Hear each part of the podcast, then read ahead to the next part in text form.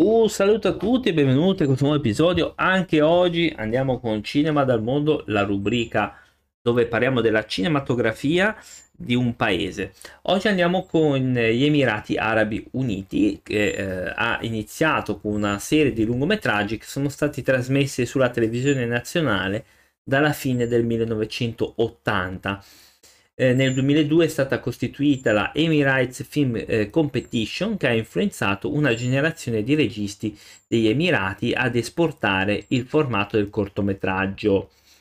La competizione è stata fusa con l'Abu Dubai Film Festival che eh, sarebbe stato poi chiuso alla fine. Tuttavia il Dubai International Film Festival è stato fondato nel 2004 e continua la sua corsa fino ad oggi. Eh, The Dream del 2005 è diventato il primo film degli Emirati Arabi ad essere distribuito nei cinema degli Emirati Arabi Uniti, quindi è stato proprio il film prodotto lì eccetera.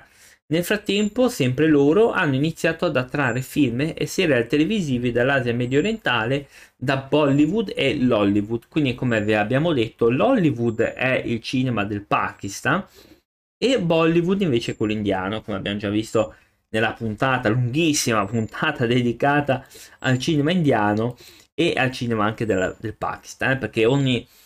Eh, apro questa parentesi, magari per chi non ha ascoltato fino adesso le, le varie puntate, faccio un piccolo look, eh, lapsus così.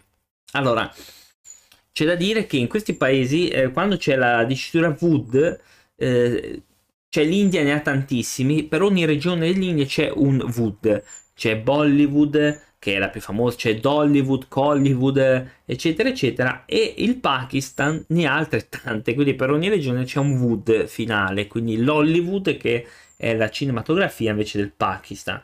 È un po' un casino, quando ho fatto quella puntata lì è stato un dramma perché l'India ha tantissime lingue, eh, lingue locali e per ogni lingua locale c'è un Wood, cioè c'è una, c'è una produzione cinematografica che finisce in Wood, quindi è un casino. C'è Hollywood, Hollywood, eh, Dollywood, eh, c'è tantissimi.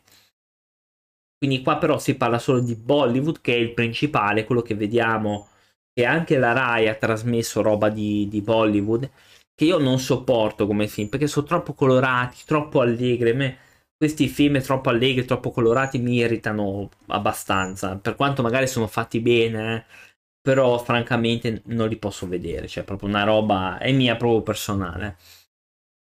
Uh, gli Emirati Arabi hanno eh, uno studio cinematografico che si chiama Dubai Studio City ed è stato costruito per coltivare la produzione cinematografica nella regione.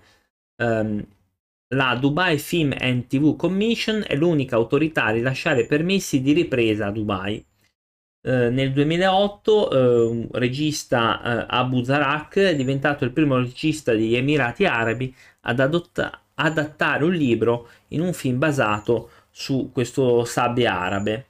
Quindi nel 2008 arriva un, il primo film, arriva il primo film ehm, che mh, mm, è tratto da un adattamento. Quindi qua abbiamo visto il primo lungometraggio di fantascienza, arriva nel 2016, che si chiama eh, Aerials, che io purtroppo non ho visto, me lo sono perso, mm, ed è stato rilasciato in contemporanea insieme a Independence Day 2, in contrasto con entrambi i film di invasione aliena. Eh, hanno anche i propri cinema indipendenti, anche nel 2007 e nel 2014, vari documentari, eccetera. Quindi gli Emirati Arabi sono un mercato abbastanza nuovo da un punto di vista, infatti qua ci sono tutte le liste di film girati negli Emirati Arabi, tra cui Missione Impossibile 6, Gara 3, War Machine, insomma, cioè Mission Impossible, Ghost Protocol, sono stati girati lì. Mentre invece il primissimo proprio uh, lungometraggio, no, il primo film degli Emirati Arabi arriva nell'88. Quindi arriva nell'88 quindi non è un, mercato troppo avanzato effettivamente, eh? non è un mercato eh, vecchissimo. Si sta sviluppando anche grazie a dei fondi. Poi Dubai non ve lo devo stare certo a dire io che sono abbastanza ricchi, sono tanto ricchi, sono tanto ricchi.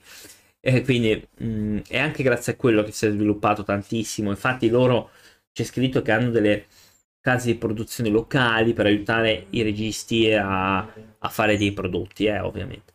Allora, ora andiamo col cinema ucraino, eh, quindi una regione, una nazione che tutti sanno ormai è, è all'onore della cronaca per altre cose, anche se io vorrei che fosse per il cinema, ma purtroppo non è per quello e per altre faccende che non ci occuperemo assolutamente noi, perché noi non abbiamo la competenza di eh, dire eh, bene nel dettaglio cosa sta succedendo, quindi ci baseremo solo sul cinema.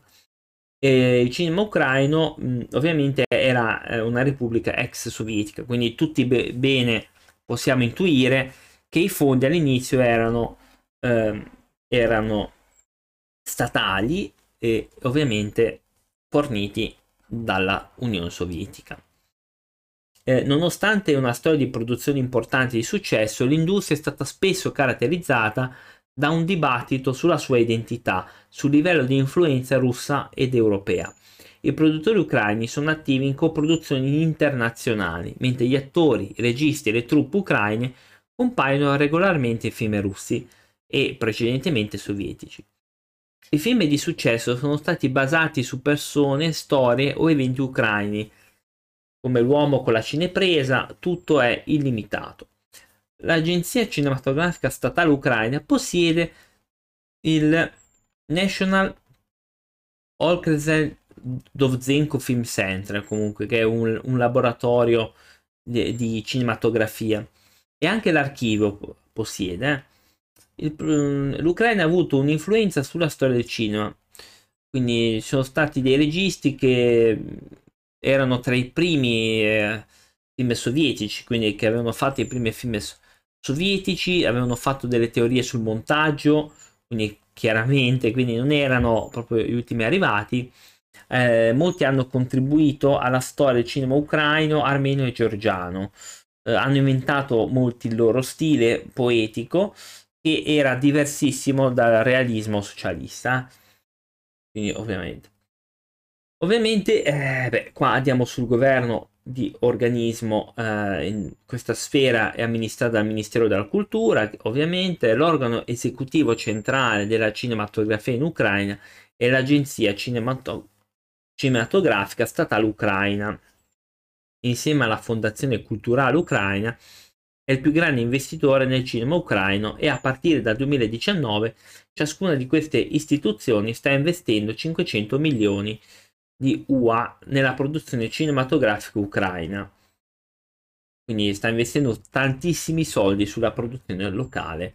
Ce ne sono tantissime anche di produzione eh, privata, ci sono quelle studio cinematografici statali, Odessa Film Studio, Cineteca Nazionale dell'Ucraina, eccetera altre sono private come la produzione fresca, eh, fanservice, Patriot Film, che già il nome è tutto perché. Mm, abbiamo avuto anche delle distribuzioni, per esempio la Ucraina Film Distribution è distributore locale della Century Fox, eh, mm, Cineomia è invece per i film della Warner Bros i cortometraggi vincitori dei festival e le case d'arte sono distribuiti dal traffico Arter House.